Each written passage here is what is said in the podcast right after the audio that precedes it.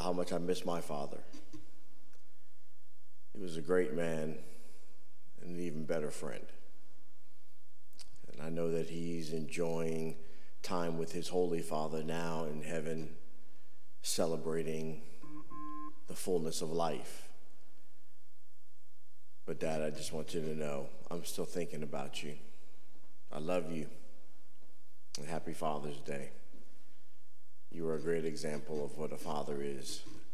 And I thank God for the time that He's allowed us to spend together.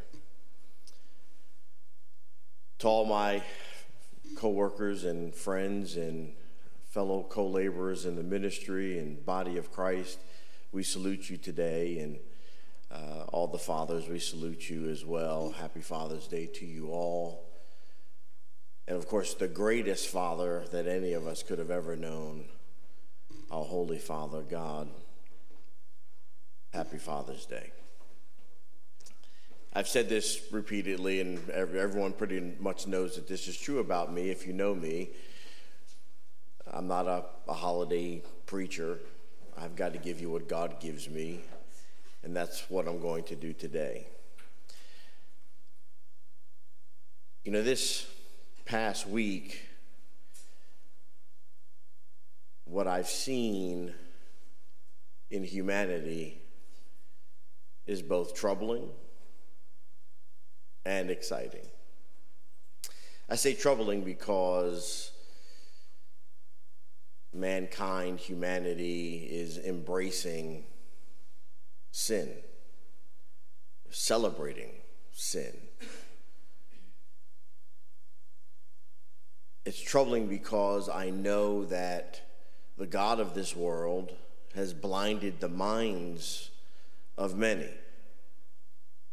who have now accepted that which is wrong according to the Word of God as right and have negated the Word of God and called what is true wrong. I'm excited because the Word t- tells us that when we see these things, look up because our redemption draws nigh. I shared with a very good friend of mine, a brother, as we were talking about some of the things that we see and the frustrations that we uh, experience, that it's when we see things like this, humanity at its brink, fully, wholeheartedly, not just engaging, but accepting and celebrating sin, that we should begin to prepare because the bridegroom comes. We should have our bags packed and be ready to go. We should be in a place like Israel was in Egypt before God sent the death angel into the city and began to kill all of the firstborn. Israel had to be ready for the release. So when the command came, they would just go. From what I see, I can only encourage you to be ready to be ready for the return of the Lord because there are going to be people in your circle who do not know the Lord. And you may be walking with them in the days that fall after this one, and it could be even this day. And while you're walking with them or fellowshipping with them because they have rejected what is true, they will see you disappear you will be like Enoch, where they will say he was and then he was not. Where did he go? He was not. I encourage you in these times to not be bashful or afraid to declare the word of truth because the world is hurting. The world has been deceived. The world needs the truth, and we that are in the body of Christ have the truth that the world needs. So I encourage my brothers and sisters across this globe to not be afraid to share the word of truth today. I know it's Father's Day and we want to celebrate fathers, but there is such a greater need to share our Holy Father with the world. Because many of our family and even those in the body, and we're going to talk about this a little bit today, even those in the body are going to come to the point where they stand before God and they're going to say, Didn't we do all these great things in your name? And he's going to say, Depart from me, ye who work evil, for I never knew you. Let us not be in that place. And we're going to talk about some of that today. But I want to encourage you to be ready. The last poll that I saw about holidays, Mother's Day was the second best rated holiday. Christmas was number one. Father's Day was number 17. So basically, it's Jesus and then your mama.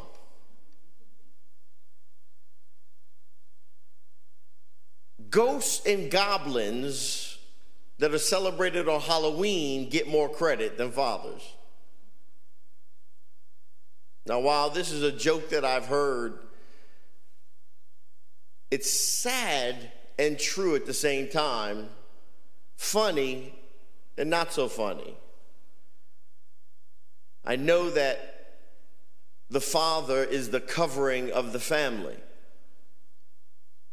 And the God of this world has attacked that covering so that what makes up a family can be destroyed. Because in the destruction of a family, in the absence of a father, it becomes even more difficult to understand to accept, to receive the love of our Holy Father when we don't know what it is to be loved by any father. People of God, the world is in a place of devastation. And I know that this is Father's Day, and, and I'm not trying to bum you out, but I have to tell you what's on my heart from the Lord and what is true. But let me let me just get to the lesson today. I don't want to be on a soapbox and I don't want to hold you. I know that you've prepared things for your fathers or you're going to go celebrate or remember your fathers on today, those that have already transitioned.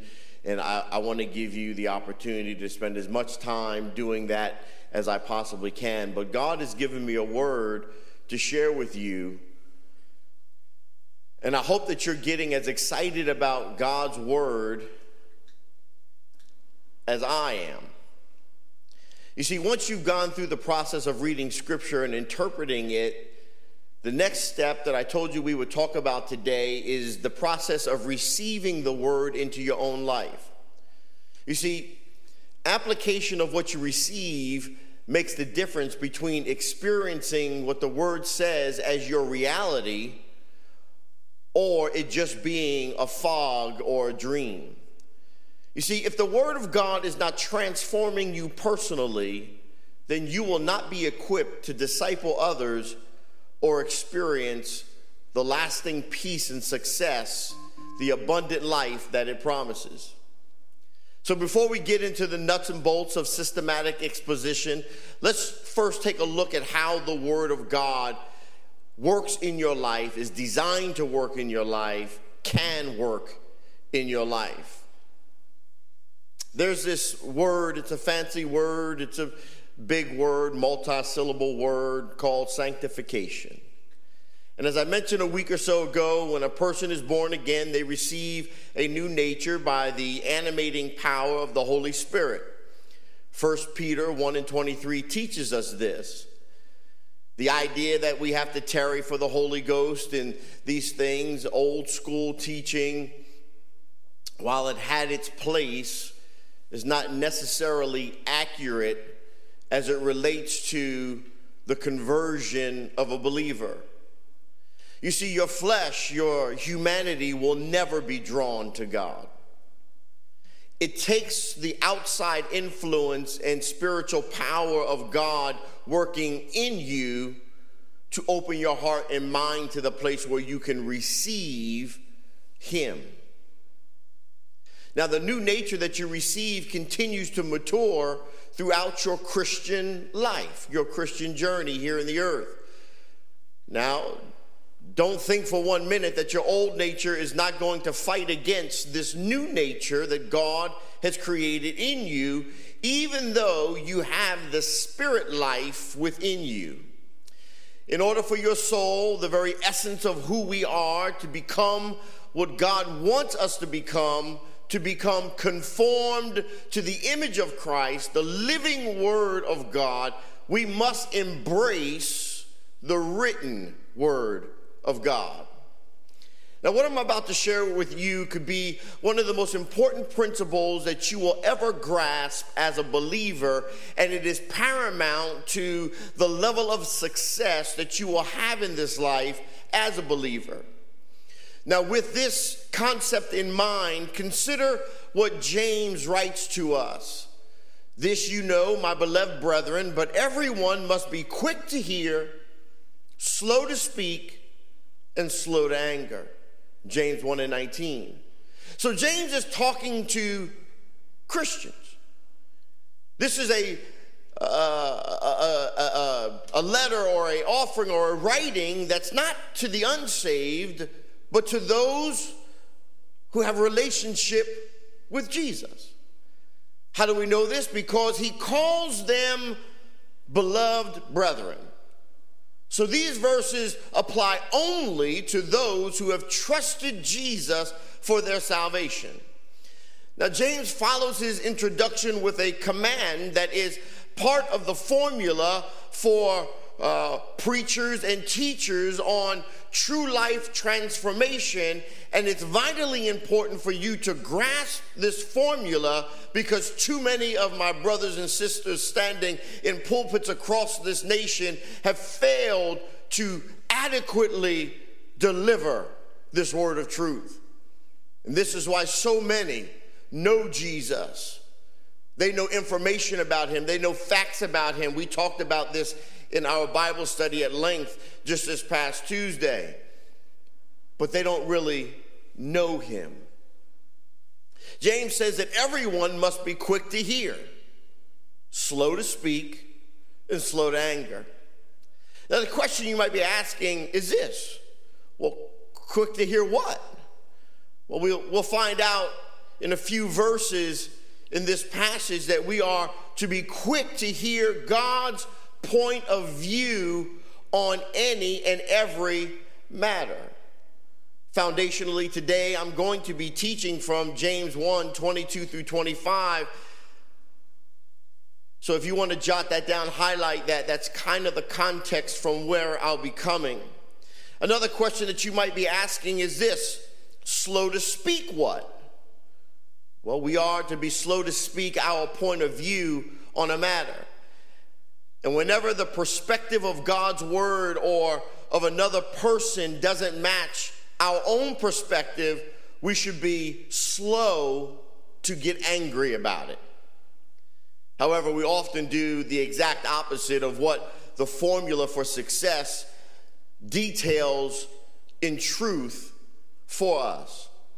You see, we're quick to espouse our viewpoint on a matter and slow to hear others especially God's point of view. And anytime our point of view is in contradiction with somebody else's point of view, we have to have a problem between us. But we should be quick to receive God's point of view. You might be wondering why should we be quick to receive God's point of view? Well, James tells us Therefore, putting aside all filthiness and all that remains of wickedness in humility, receiving the word implanted, which is able to save your souls.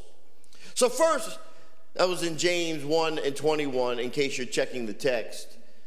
First, James tells us to remove anything that will prevent us from receiving the word, and here's the key implanted.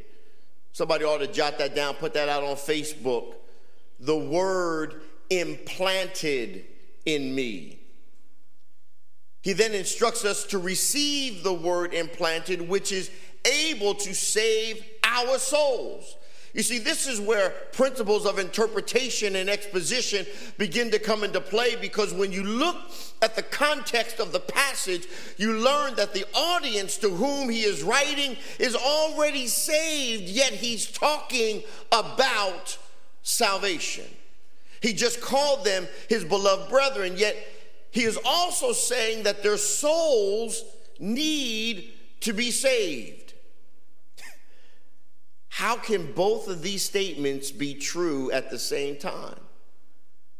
When you and I trusted Christ for the forgiveness of our sins, our souls were saved eternally, but our souls were not saved, fully transformed automatically in history. So when you trusted in Jesus for the forgiveness of sins, you brought your issues to the cross. You brought your past, your bondage, your propensities, and your problems to the cross. Jesus saved you for heaven in a flicker of time, but he saves you on earth progressively. He saves you on earth progressively. 1 Corinthians 1 and 18 says that the word of the cross is foolishness, but to those or to us who are being saved, it is power. Let me give you one of the most famous scriptures. People saved, unsaved could probably repeat this as I started verbatim. For God so loved the world that he gave his only begotten Son, that whomsoever should believe in him should not perish but have everlasting life, John 3:16. It's amazing when you think about in the middle of that verse is a word that is often shot right over, misunderstood, misinterpreted, and actually, in a lot of cases, because of the way we respond to it, it is believed to not even be there.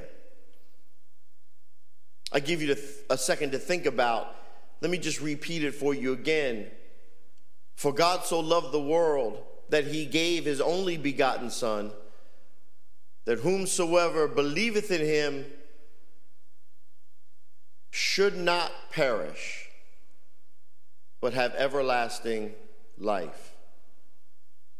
You see, a lot of us miss the word should. If I believe,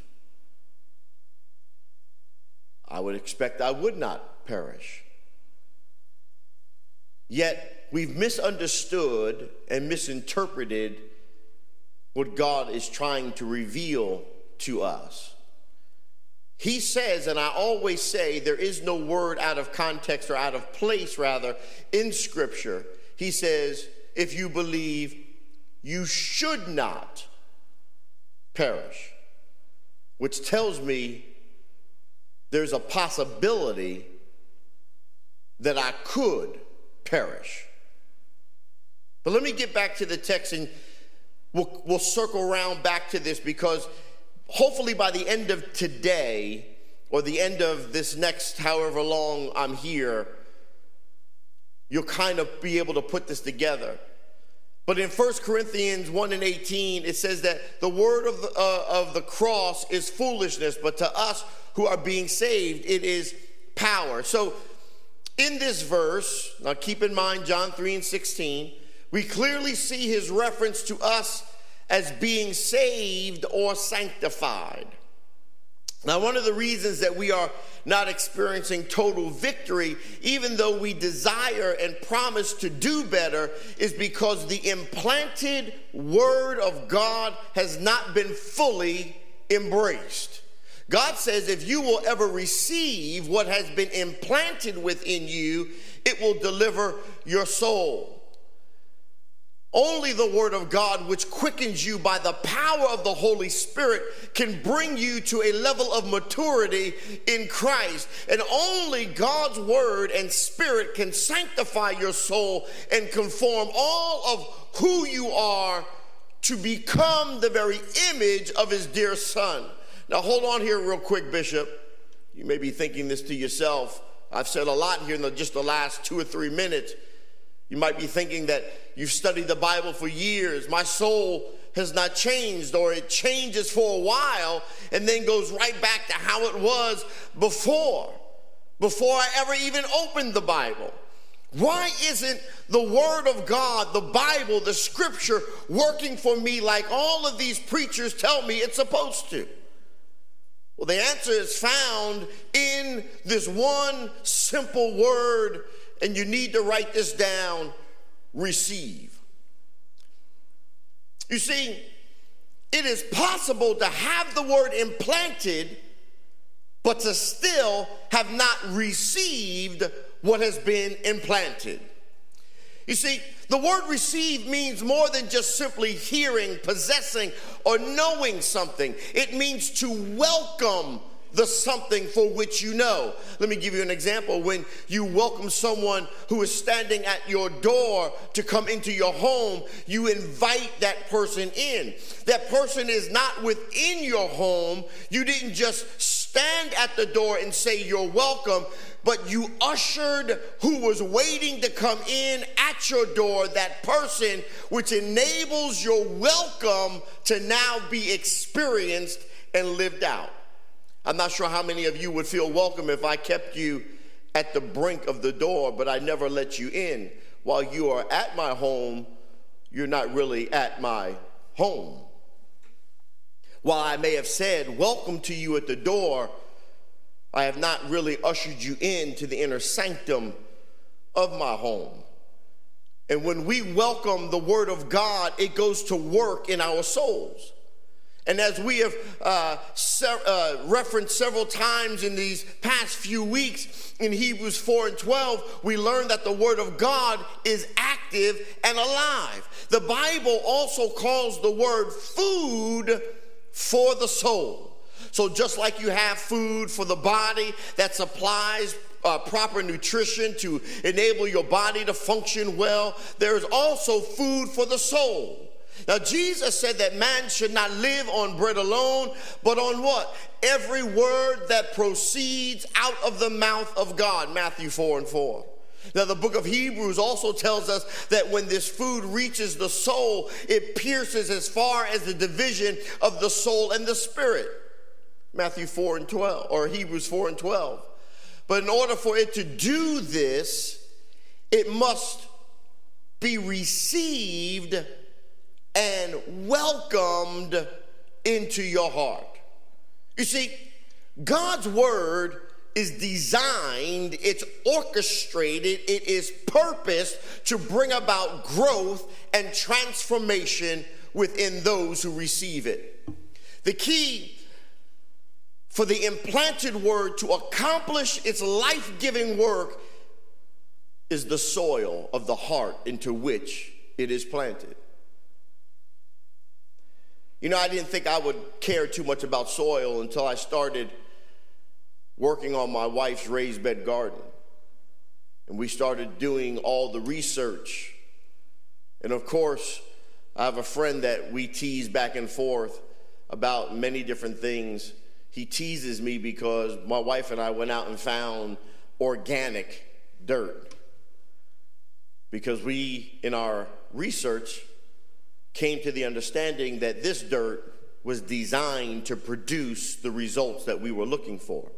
In other words, it was soil that was created and designed to allow that which is planted in it to grow well. And of course, I shared this with my friend. You know, I got to show him how smart I am as a farmer. Not so much.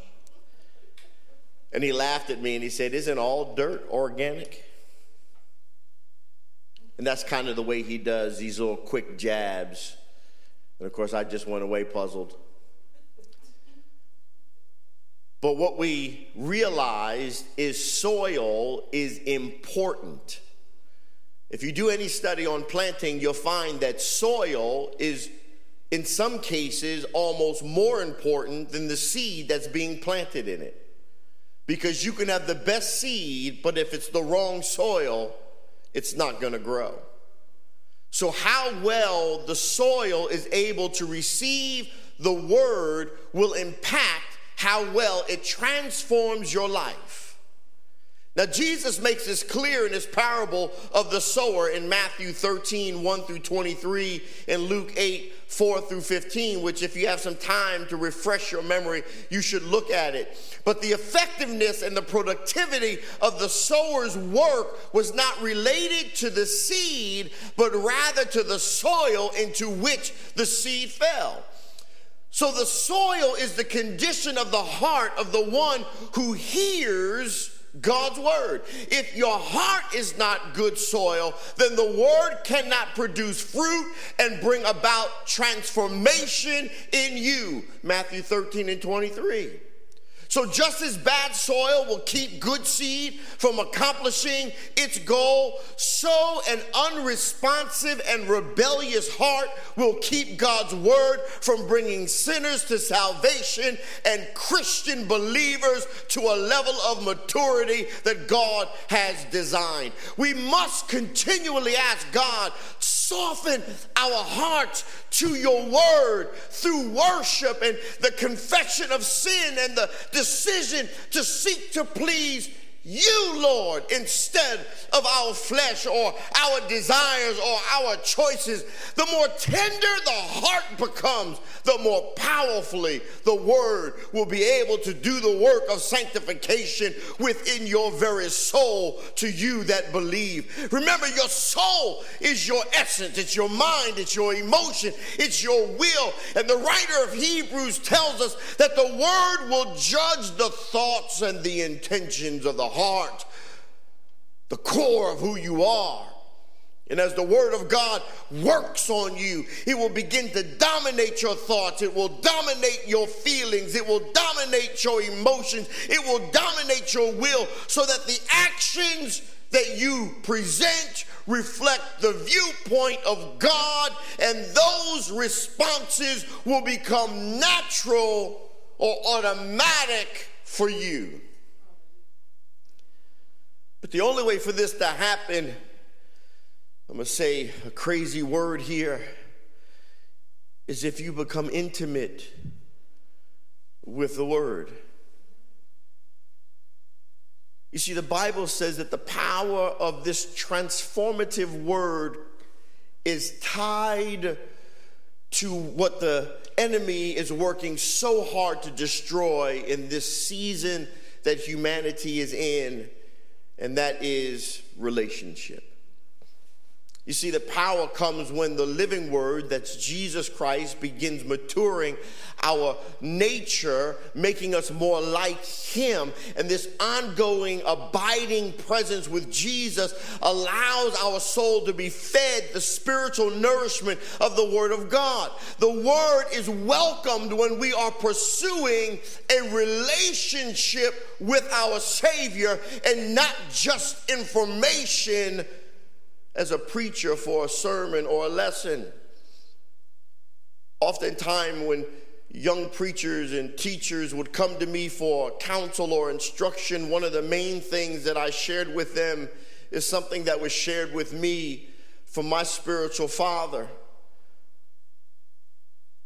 Every time you go to the Word, it's not to prepare a sermon, or at least it should not be.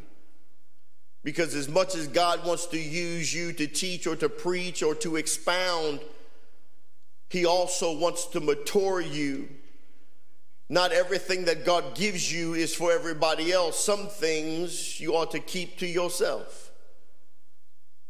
You see, as our soul is fed, it becomes transformed. It is then that we find ourselves truly abiding in a power that is not our own. Our thoughts reflect his thoughts. Our messages reflect his messages. Our views reflect his views. And our counsel reflects his counsel. And when we receive the living words from Jesus Christ on an ongoing basis, his power will manifest itself in our lives and even for our pastors in your ministries. But see, the power of God's word implanted within you is only manifested when you choose to abide with the living word, Christ Himself. And this is a critical aspect of receiving the Word of God for the purposes of life changing and empowering even your own ministry. And all are called to minister the grace of God in the earth. For every believer is a minister of God's love, a minister of God's grace, a minister of God's truth. You don't need a pulpit. Even where I stand is testimony. I don't even need a physical church to declare what is true. You see, abiding in Christ is another name for intimacy with Christ. Christ wants to express his life. What is intimacy about? It is the ultimate expression of the fullness of who I am that ties me to the one to whom I am intimate with. This is why you can't be intimate with everybody. And Christ wants to express, he wants to be intimate with you. He wants to express his life through you, which comes through your abiding in him. Abiding means just what it says it means to remain, stay put, to keep the connection strong. It's a freeing way to live because it means you can take a deep breath and just get to know Jesus. It takes away all the self induced struggle. I heard a story. You know, I like to tell stories, especially ones that I hear, because I'm not a good story fabricator, but I can repeat one pretty good. And this story is told that a bulldog and a poodle were arguing one day.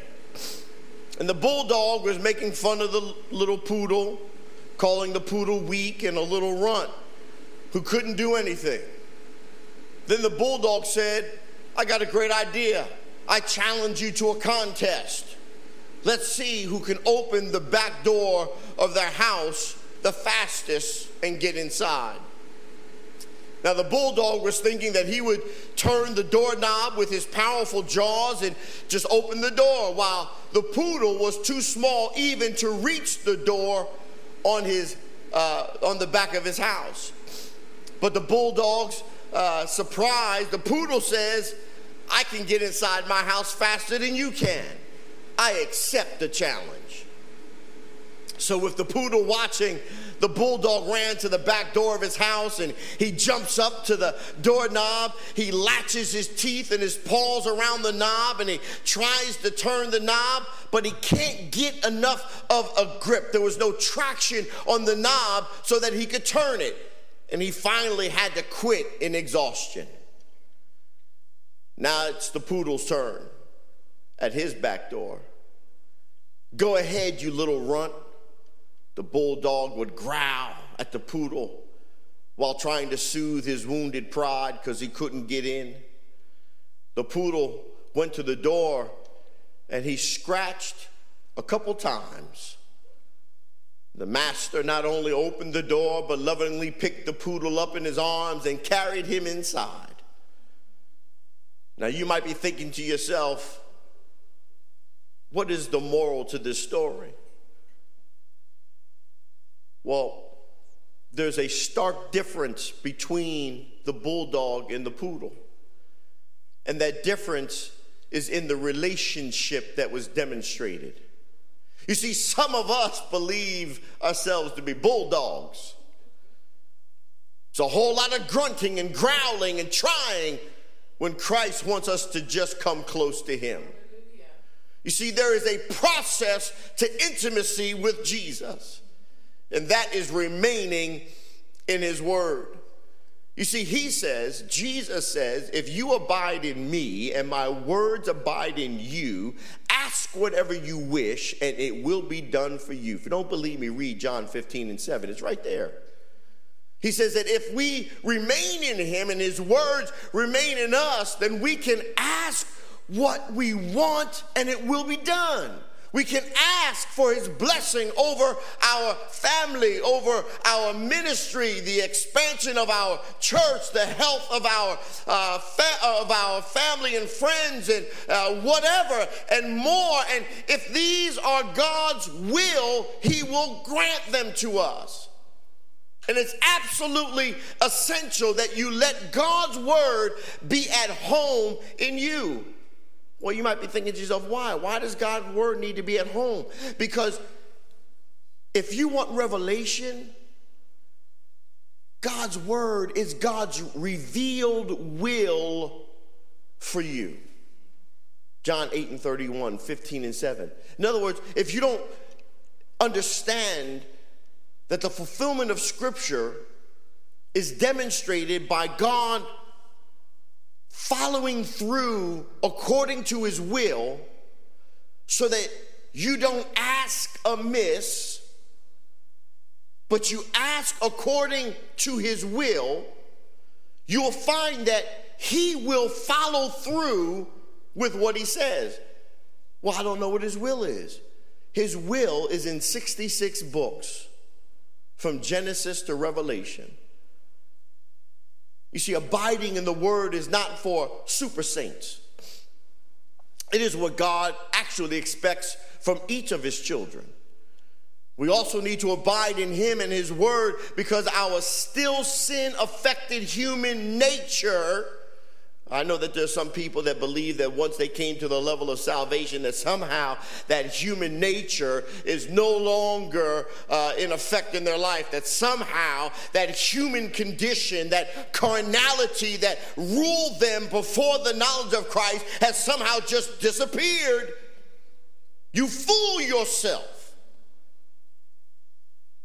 Your still sin affected human nature is present with you. And embracing truth does not come naturally to us. As a matter of fact, if you really pay attention to humanity, humanity would, would rather believe a lie than believe what is true. That's why politicians do so well. You see, we have to work at learning. We have to work at living. We have to allow what God has planted in us, work at it because we were by nature children of wrath. Ephesians 2 and 3. If you don't believe it, read the word. We were by nature children of wrath, whose minds were in total rebellion against God. Before I leave today, I just want to encourage you. I want to show you how you can put the Word of God into action in your life. But here's the question that I know that many of you have had. To put the Word into action means the Word has to remain in you. Well, how do I get His Word to remain in me? How do I get His words to reach where God's Word has been planted? We need to look at James again to get this answer. You see, after we have received the word, James tells us to be doers of the word. Uh oh. There's that word. Instead of just hearers. And he explains why this is necessary as he continues to expound. He says this For if anyone is a hearer of the word and not a doer. He is like a man who looks at his natural face in the mirror. For once he has looked at himself and gone away, he has immediately forgotten what kind of person he was.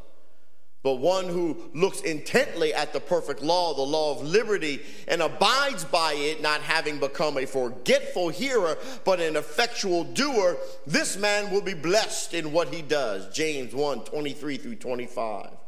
So James says to what?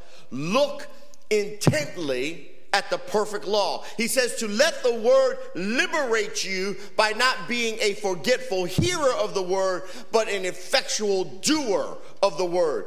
In order to become an effectual doer of the word, you must establish a relationship with the word. You see, a casual reading or study of the word will never produce faithful doing. God is not looking for a one night stand with you.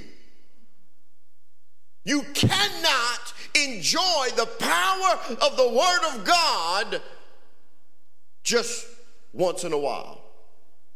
You see, God is like the Lay's commercial, or the God's word is like the Lay's commercial. You can't eat just one chip. In John 8 and 31, Jesus says that we are his disciples when? When we abide in his word. I want you to think about an old corded telephone. Now, some of you that are young on here may have never seen a corded telephone, but there was a time when the phones were in two pieces and the, the handset was connected to a base by uh, a cord and it can function only when it is connected to the right wires. And when you disconnect the wires, the handset of the phone becomes useless. And when you abide with Jesus, his words, his perspective, his viewpoint on every matter will transform your soul. And here's how you'll know when your soul is being transformed and the Spirit is taking over you. You'll know because the changes that take place inside of you will become natural as uh, uh, rather than being uh, something you have to produce. You won't have to force peace, you'll just have peace. You won't have to force joy, You'll just have joy. You won't have to force kindness to those people who really push your buttons. They could push your buttons all day and all night, and you will still have peace with them. This relationship and identification with Jesus Christ and His Word will let your soul know hey, soul, that's not who we are anymore. We don't talk like that, we don't look at that. We don't treat people like that. We don't judge like that. We don't give up like that. We don't manipulate like that. That's not who we are. Our lives reflect the implanted word that has been received and welcomed into our heart. Now, the last aspect I want to uh, explore in this matter of uh, the application of Scripture to your life is the need to reflect or to look like the word. Uh, matter of fact, let's look at it um, this way. James says this He says, If anyone thinks himself to be religious and yet does not bridle his tongue, but, uh, de- uh, but deceives his own heart, this man's religion is worthless. Pure and undefiled religion in the sight of our God and Father is this to visit orphans and widows in their distress and to keep oneself unstained by the word. James 1 26 through 27. Now, don't get, don't get frustrated because I said the word religion because this is what James says. And the word religion, as James is using it here, has to do with our external spiritual activity. Matter of fact, somebody ought to tweet that. You ought to Facebook that my external spiritual activity, which are the things that other people see and hear me do and say. So, James isn't saying that religious activity or what has been referred to as good works saves us. He's talking to believers who have already been brought to life by the word. They're already in the place of salvation. James is saying that genuine faith ought to produce genuine works. It's interesting that James begins with the tongue, a subject that he has a whole lot more to say about in, in the third chapter. I don't have time to get there today. But no matter what we may be doing, if we cannot control that little appendage in our mouth, our religion is a waste of time. James says in uh, James 3 and 9 that we use the same mouth, what? To bless God on Sunday and curse people on Monday. Then he asks a very pointed question Does a fountain send out from the same opening both fresh and bitter water? Well, the obvious answer is no. And then one proof that you have received the word and are responding to what you have received is detailed in the way you talk. Too often we talk not in alignment with God's perspective, whether we're cursing somebody out or giving somebody a piece of our mind or telling somebody how we would deal with something in our humanity rather than reflecting the will of God. Our commitment to the Word of God will also be reflected in what you do, your works. James 1 and 27. He talks about helping the helpless, those who can do nothing for us in return. So we're not looking at a business deal here, and we're not looking at those things which will make our church look good for, uh, you know, to the community, so that we can uh, potentially get some members or improve our social media status. And, and when you are submitted to the word, when the truth is getting down into your life, people who may otherwise not get noticed suddenly become VIPs, very important people. You see, serving and helping them becomes a necessity for you. You are incessant about serving others. You see, following Christ will lead us to those who are poor and needy, both materially and spiritually. These are the kind of people Jesus sought out and hung out with. And if the word is at work in you, it will reflect in what you do in your personal life and even in your ministry. You see, our commitment also reflects itself in our walk. The challenge here is to keep ourselves unstained by what? The world. The world. The world. By everything that we see.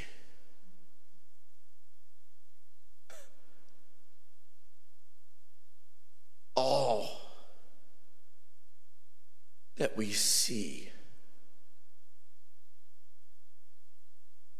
going along to get along. People of God, what is right is right. And the only thing that is right is what God has declared is right. And what I'm seeing in the world is wrong.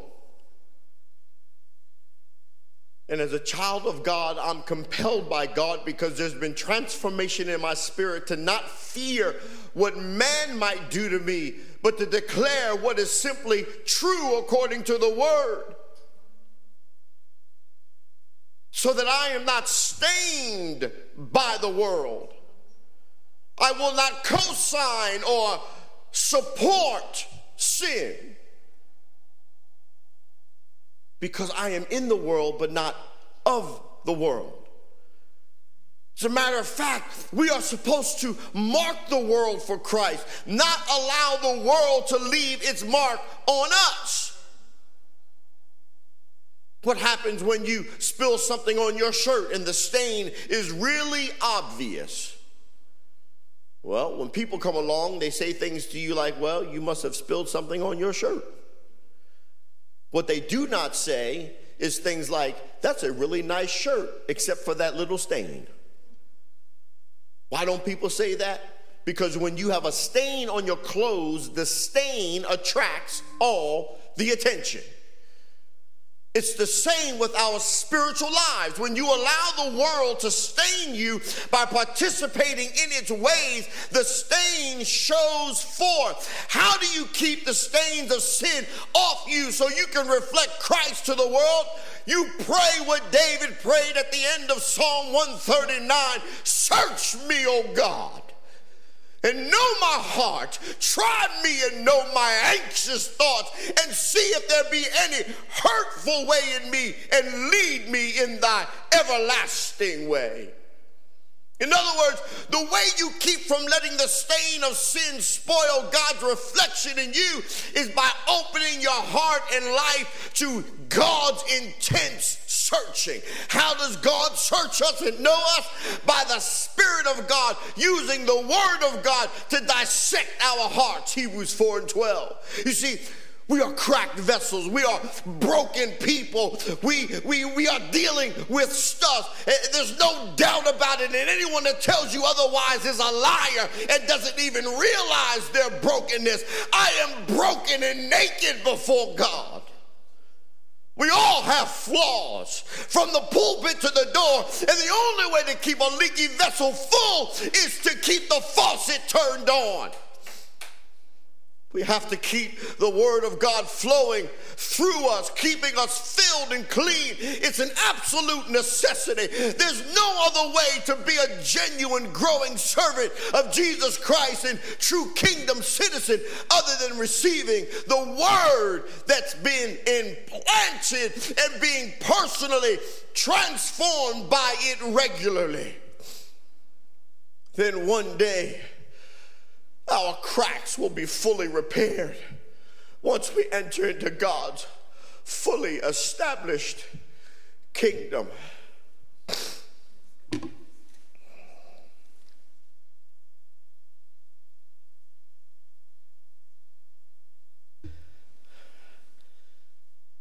Too many of us have compromised the reflection of Christ the reflection of the living word in us.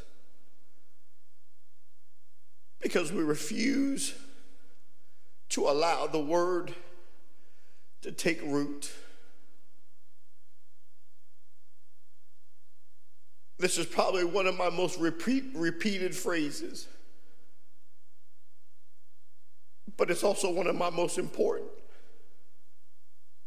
If the word of God in you remains fruit, uh, rootless, you will remain fruitless. Matter of fact, you should, you should post that, you should tweet that. If the word of God in me remains rootless, I will remain fruitless. You see, this is personal. It's personal. Who am I in relationship with?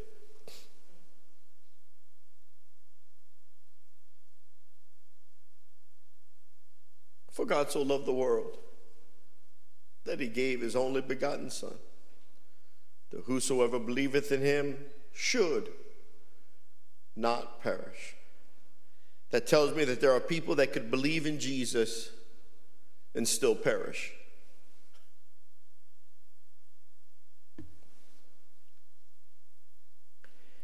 It is not belief alone. Don't be fooled.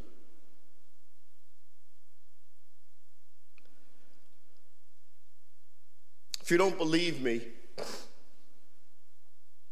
the Bible details for us Jesus' encounter with demons. They not only believed in him, but they recognized his authority and they revealed to us their knowledge of a set time for their torment. They tried to make a deal with Jesus. They asked the question first What would you have to do with us, Son of God? Have you come to torment us before our time? Let, let us go into the pigs. And Jesus allows them to go into the pigs, and the pigs run off the cliff and die in the water. Jesus allowed them to do this because, number one, in this time and season, pigs were unclean, demons were unclean. So it was not a violation of God's word for an unclean thing to go into an unclean thing. It also demonstrated that the demons were subject to the authority of Christ. They knew that they could not stay in the man. You see, saints of God, I'm here to tell you that just because you know who Jesus is, just because you recognize his authority, just because you say he is the Son of God, the devil says he's the Son of God. If you have not received him into your heart, which is revealed by transformation in you, then you are in danger. As a father, I have to always tell my sons what's best for them, not always what they want to hear. Sometimes they like what I say, sometimes they don't like what I say. But every time I say anything to them, it's about them prospering. Because I love them and don't want them to be lost. God loves you and does not want you to be lost. This is why he said, I sent my son into the world that if you believe in him, you should not perish. In other words, the belief has to take root. It has to work. And the only way for that to happen is for you to allow the power of His Word to mature you, to change you, so that you become the image of Jesus. Thank you so much for your time and your attention today. May God bless you and keep you on this Father's Day. May fathers be celebrated. May fathers feel the love of their children. May fathers know the love of them that made them fathers. May this day be a great day and may we all receive the love of our Holy Father. Be persuaded by the indwelling power and presence of His Spirit. Be conformed into the image of His Son. So that when that day comes, when the sky is opened and the dead in Christ rise at the sound of the trumpet, that we who are yet alive, that have allowed the Word of God to take root in us and have allowed the Word to transform us, can be transformed in the twinkling of an eye, in an instant, in a blink, and meet the dead in Christ and forever be with the Lord. Let this be your destiny. Don't let us disappear for you to only say, Now I believe. Because then it will be too late. God bless you. Heaven smile upon you. Have an awesome day.